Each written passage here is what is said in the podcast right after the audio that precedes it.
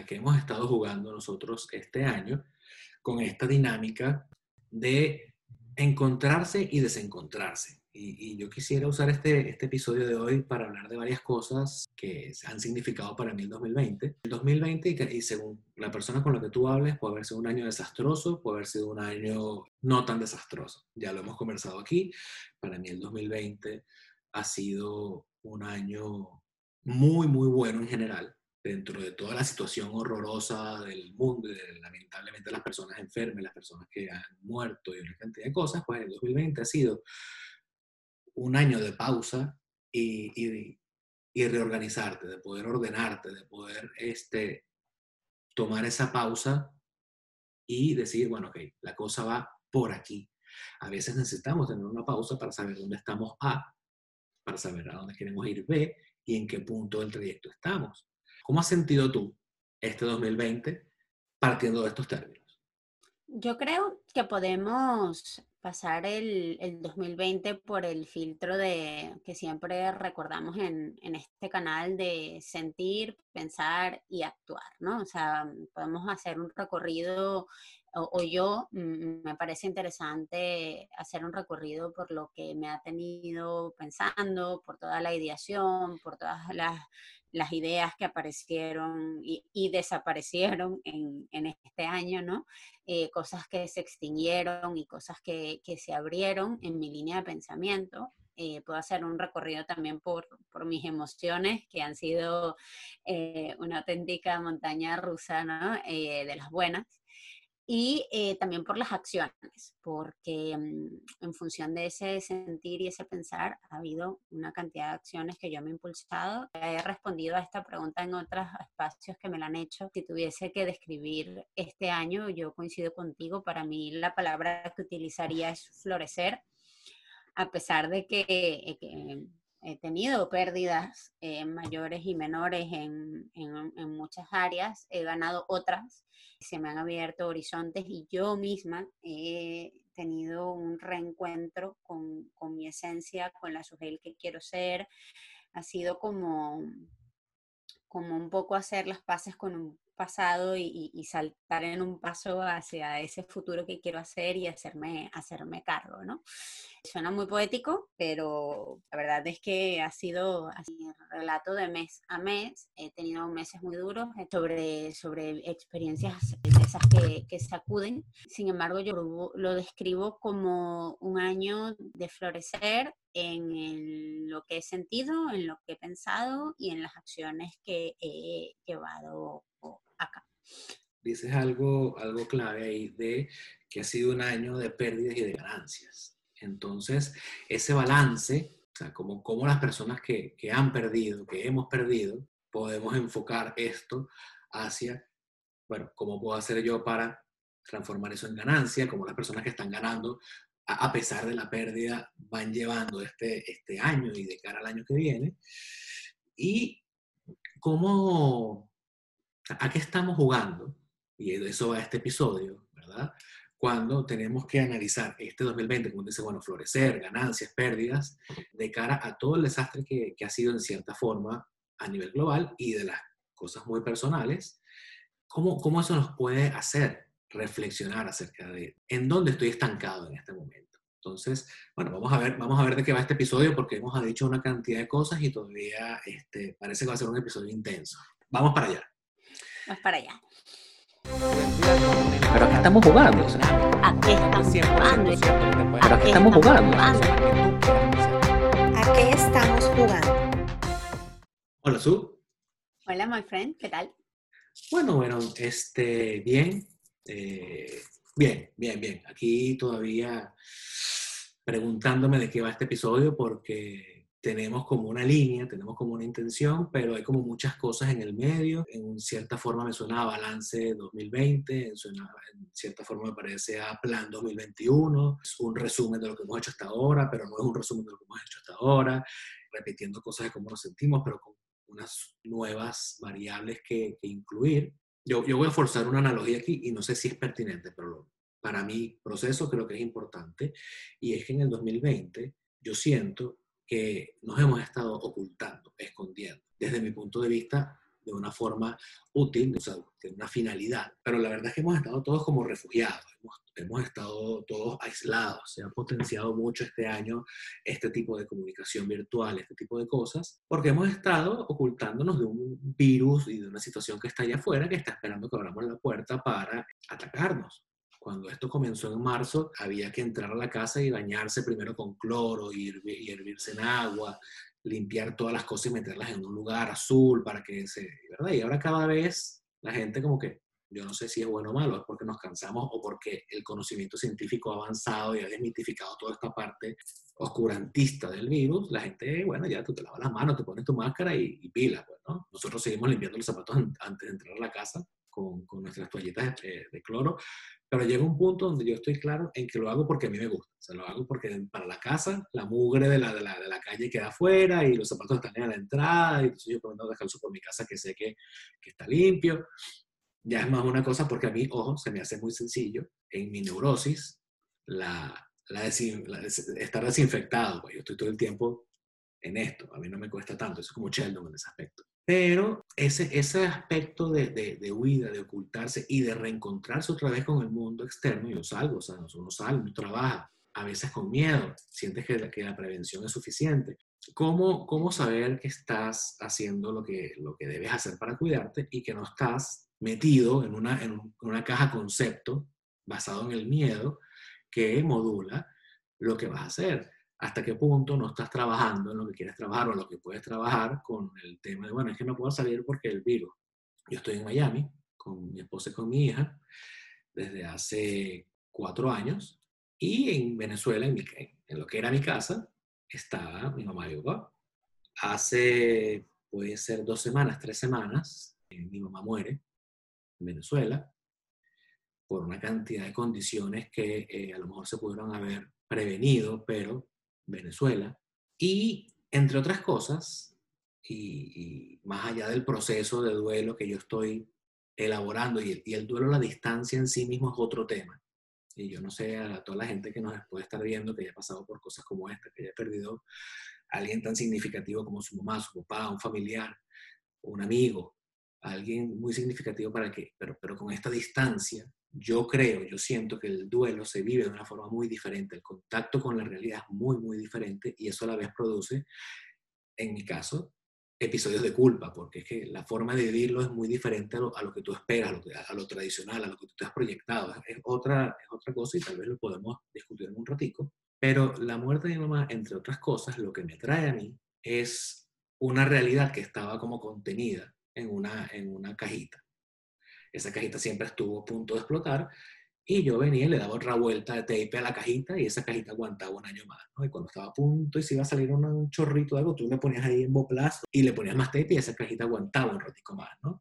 Entonces, entre otras cosas, y la situación que a lo mejor pueda yo explicar en un momentico, es la sensación de que con esto ya es ineludible, o sea, la caja explotó y yo he estado por mucho tiempo ocultándome, huyendo, moviéndome, argumentando, racionalizando cosas que hacen que, oye, esa caja no es mía, esa caja no me toca, eso no tiene nada que ver conmigo, y resulta que sea verdad o no, pues me toca. Entonces, la reflexión que yo quiero compartir contigo en otra conversación en algún momento era, pasas toda una vida o pasas todo un periodo de tiempo invirtiendo una cantidad de tiempo y energía, huyendo, escondiéndote, racionalizando, y al final de todas, la realidad te alcanza. O sea, hay una cantidad de variables en tu vida que forman parte de tu vida, quieras o no, y estas realidades te van a alcanzar en algún momento. Entonces, en la medida que tú estés listo y tengas estas variables presentes y las estés encarando poco a poco, pues tendrás un proceso mucho más fluido. Y si estás más desde la negación, desde la evitación, desde que eso no es conmigo, yo estaba casi en ese punto, pues cuando esta caja te alcanza, cuando este fantasma viene y te jala los pies, tú... dices, oye, tengo que hacerme cargo de esto, y sigue habiendo una resistencia, y sigue habiendo una situación que hace que incluso, y salto del tema, lo que no elaboras se repite, lo que no trabajas te alcanza, a duelo a la distancia, donde llega un punto donde dices, bueno, esta situación incluso no me permite a mí elaborar o conciliar hacer las paces con mi duelo de una forma sana, sino que más bien alarga unas discusiones que ya no existen, pero existen en mi cabeza, alargan unas condiciones que siguen estando ahí. Y la pregunta es, ¿a qué estás jugando cuando estás huyendo de estas cosas que son parte de tu vida y que te van a alcanzar? Y yo lo digo en este momento, bueno, con la muerte de mi mamá, pues todo eso deja una cantidad de cosas que yo estaba, como digo, arrimando para allá, pero no tiene que ser una muerte, puede ser, y no tiene que ser incluso una ruptura, porque un duelo implica muerte, implica un divorcio, implica una separación, implica una cantidad de cosas, pero tú puedes estar viviendo una realidad en este momento con algo que se está prendiendo en candela en tu casa y tú, no, eso no es conmigo, no, eso no es mío, no, eso no me afecta, ¿verdad? Entonces no te afecta en la actualidad que salga a la calle gente sin máscara, te afecta. Decides lo que decidas, te afecta. Aunque esté en Venezuela, aunque esté lejos, aunque no sea parte de tu cotidianidad, puede ser que te afecte de una forma u otra, sin valorar cuál opción haya sido buena o no. Entonces, nosotros ya habíamos conversado desde un punto de vista más light, esto de que lo que tú no elaboras te alcanza, lo que tú no confrontas se repite, ¿verdad? Lo que tú no superas, pues vas a estarlo viviendo una y otra vez. Nosotros que somos un poco medio gamers, es como un juego de PlayStation que tú estás jugando y hasta que no pasas el malo, hasta que no pasas este malo o esta situación, problema, no pasas a la siguiente pantalla. Y puedes estar 5 años haciendo el brinquito y pegándole y muerte. Entonces, es más o menos lo mismo.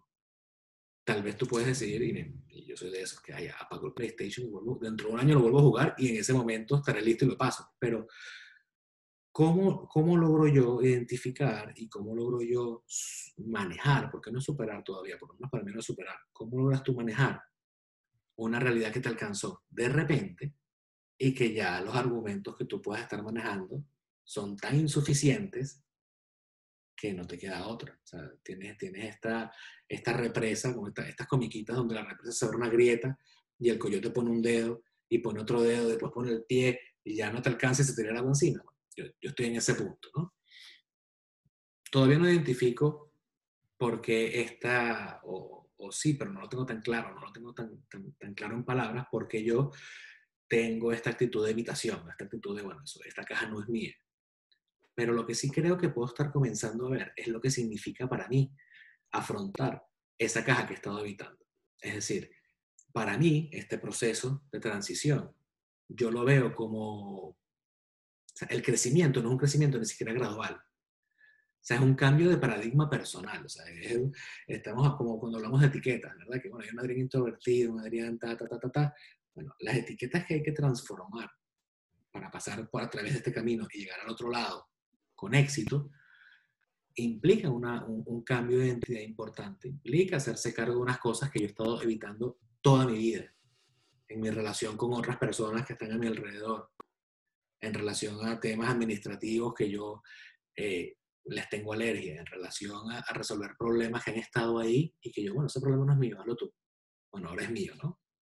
Y todas las cosas que yo, en este caso, por mucho tiempo critiqué a mi mamá por no hacerse cargo, lo que el deseo que yo tengo es ahora no hacerme cargo yo.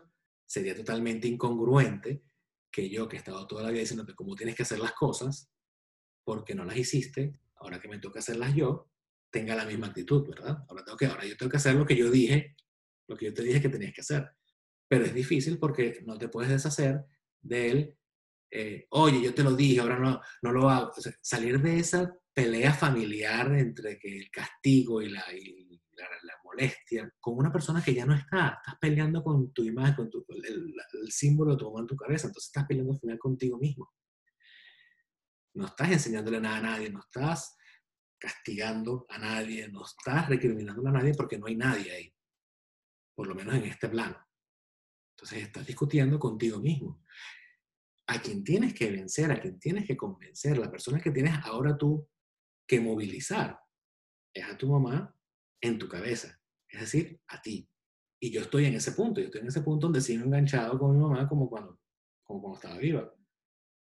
Entonces, ¿cómo puedo hacer yo? Y ahora, hoy haces tú de terapeuta, ¿no, friend? ¿Cómo puedo hacer yo para salir de ese círculo, de esa pelea, que a lo mejor es necesaria para elaborar el duelo, no lo sé, pero que llega un punto donde ya no es útil, no es productiva, a lo mejor no me hace bien, o a lo mejor sí, no sé, el tema del duelo a la distancia es un temazo. ¿Y cómo puedo hacer yo para trabajar mi congruencia en este momento? Porque repitiendo, cuando yo le decía a mi mamá lo que tenía que hacer con esta serie de problemas, yo lo decía desde la mejor posición posible, aún creo que lo que yo le decía era de mucha utilidad, porque a lo mejor también eso implicaba mi visión de lo que yo quería que mi mamá fuera. Esta mejor mamá, para ella no como mamá, para ella como persona, para su vida. O sea, estos cambios que uno está, oye, mamá, ¿qué te parece si tú haces esto, esto y esto y esto? ¿Qué te parece? Entonces yo trataba de impulsarla a que cambiara y fuese la siguiente versión, una Nelly siguiente versión. No lo logré por una cantidad de cosas que creo que tengo más o menos identificadas, pero ahora ese deseo de haberla, de que ella se hubiese convertido en una mejor versión, sigue estando dentro de mí.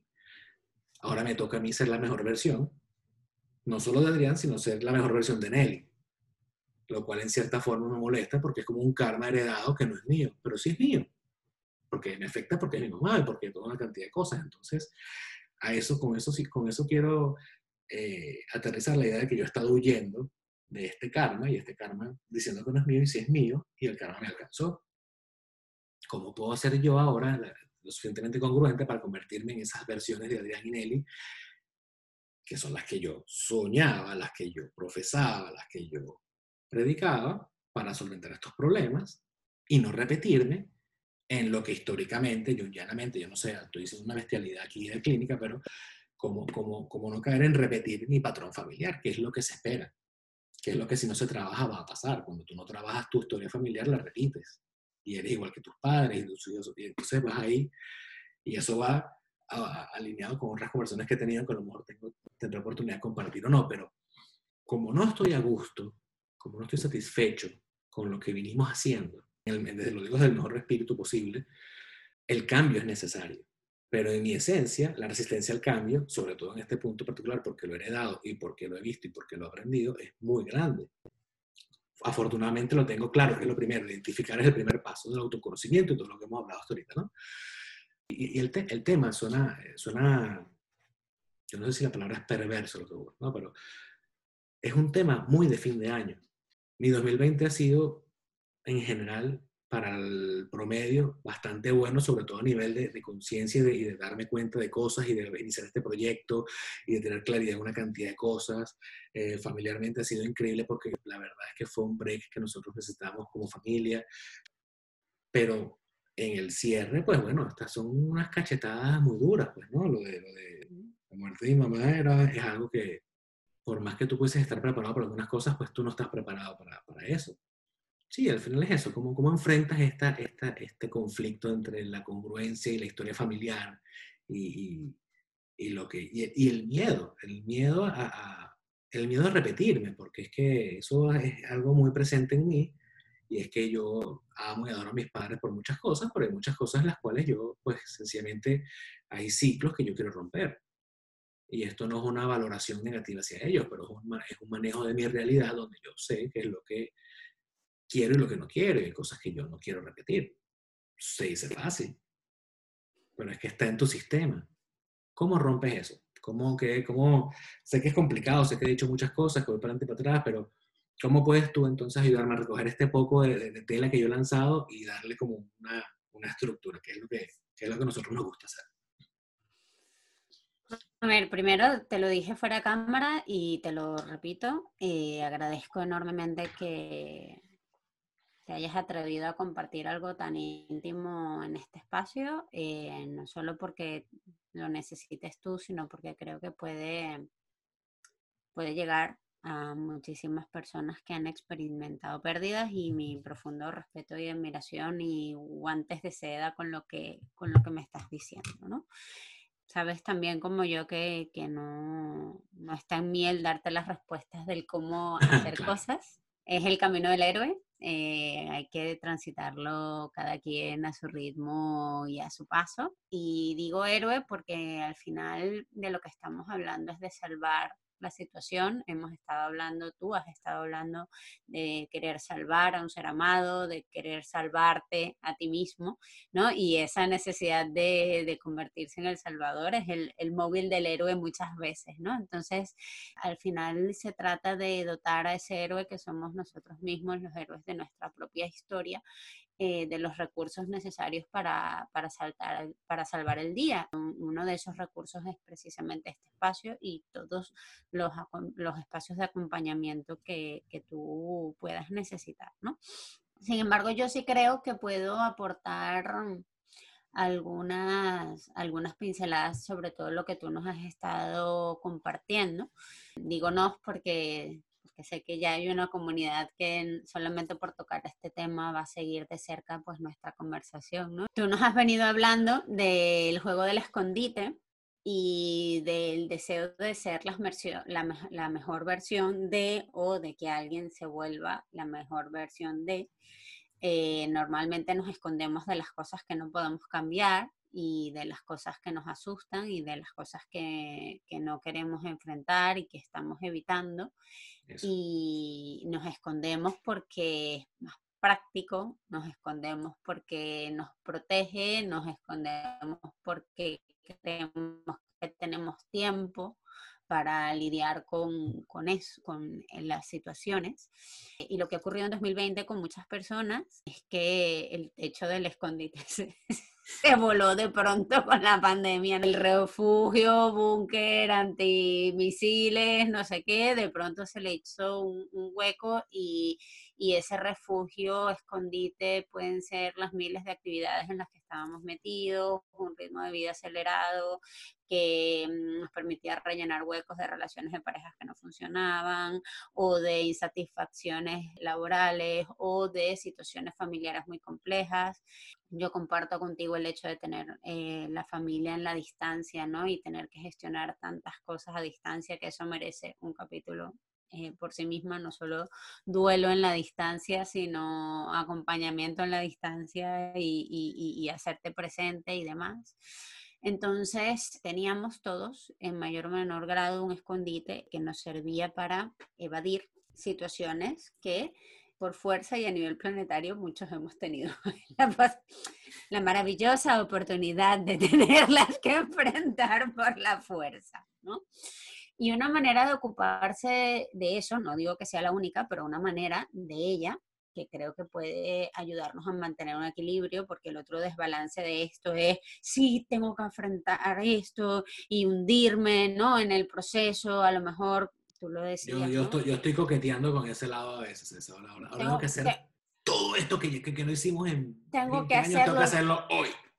Uno, tengo que deprimirme al máximo y hundirme en la tristeza y hundirme en la conectar con todo lo que esta pérdida significa y por el lado emocional. Dos, tengo que hacerme cargo de todo lo administrativo y cargarme de todo este peso. Tres, tengo que hacerme cargo de expectativas. Tú decías una cosa, ¿no?, muy, muy interesante, que era el deseo de que el otro sea la mejor versión y que ahora yo tengo la carga y ahora yo tengo que hacerlo porque para ser congruente.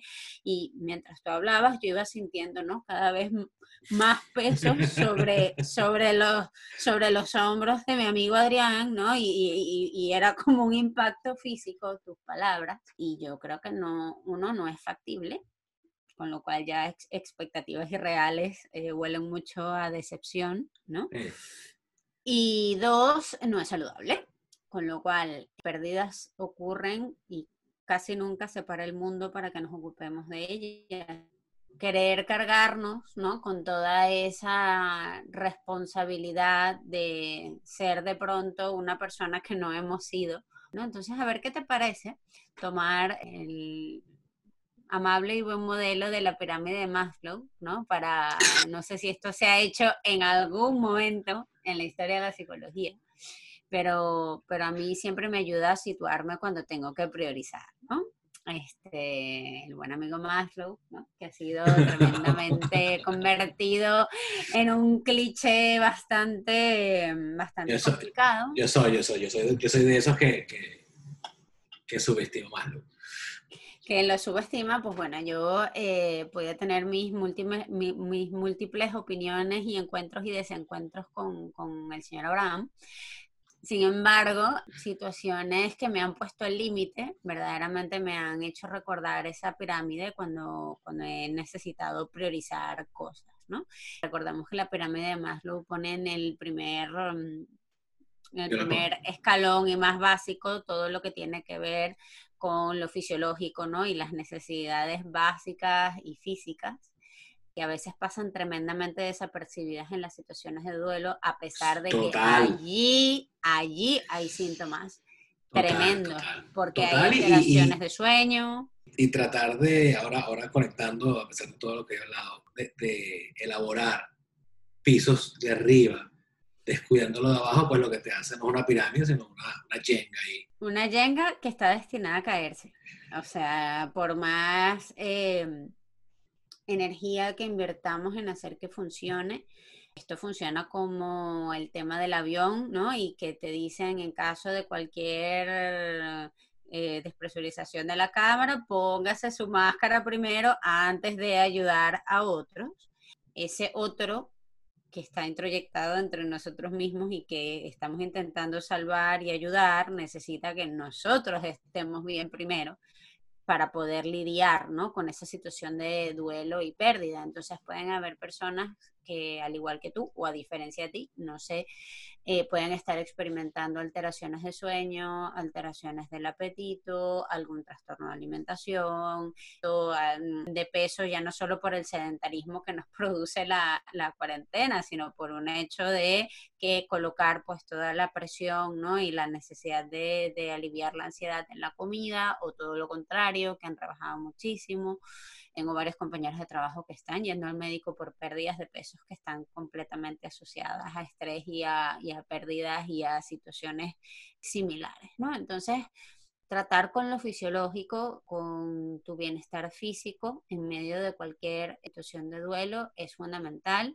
Allí no podemos automedicarnos, no hay nada que en este canal podamos decir más allá de hazte cargo, visita al médico si es necesario. Hay trastornos de sueño que implican y requieren medicación, pues hay que buscarla. Y yo diría que empezar por allí también nos da una cierta sensación de control, ¿no? Porque todo el malestar que produce dormir mal, comer mal, en medio de una situación dolorosa, pues potencia, ¿no? La sensación de malestar y de descontrol sobre nuestro propio proceso. Además, yo creo, esto es una opinión muy personal, que cuando perdemos a alguien que tenía alguna condición física o que ha padecido alguna enfermedad física, el tema del autocuidado es una manera de conectar con la salud y de honrar eso que otra persona no tuvo, ¿no? Y de establecer un puente de empatía y de reconciliación, en cierto modo, ¿no? Con esa situación.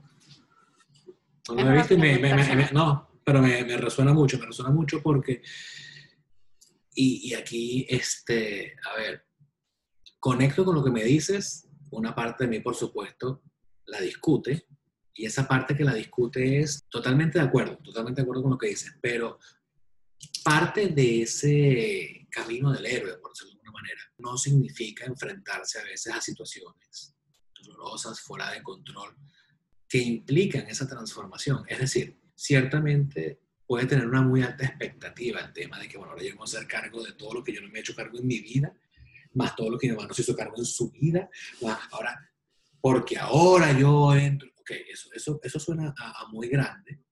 Anoche estaba hablando con un amigo, me comenta, bueno, que su novia, que trabajó también en el banco mucho tiempo, generaciones después, como ver salvado por la campana ahorita. Nosotros éramos los primeros, ese más o menos ese brinco, ¿no? Pero decía, bueno, que ella le decía a las personas que iban a ser analistas de ella, la pregunta de, bueno, si las personas que ven el árbol o ven en el bosque, ir de lo macro a lo micro, de lo micro a lo macro, ¿no? Yo le respondía que a mí me sirve mucho Yo no sé todavía cuál es mi tendencia en esas dos cosas, porque a mí me sirve mucho ir y venir. Se me hace muy fácil ver lo macro, y tienes que ver lo macro para poder atender el detalle. Y cuando estás perdido en el detalle, tienes que ir a lo macro para saber dónde estás parado, y justamente el famoso cuento de la A a B.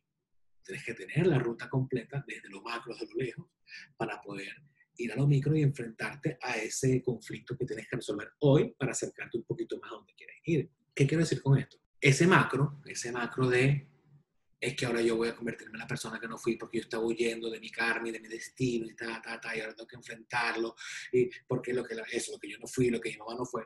Pero en lo micro, la verdad es que es posible que, bueno, hay cosas de las cuales hay que hacerse cargo, que yo no me hice cargo por decisiones conscientes o inconscientes, por un tipo de forma, mi forma de ser, una cantidad de cosas que ahora no puedo eludir, y que para confrontarlas, para resolverlas, yo tengo que hacer cambios en mi caja de herramientas, en mi skill set.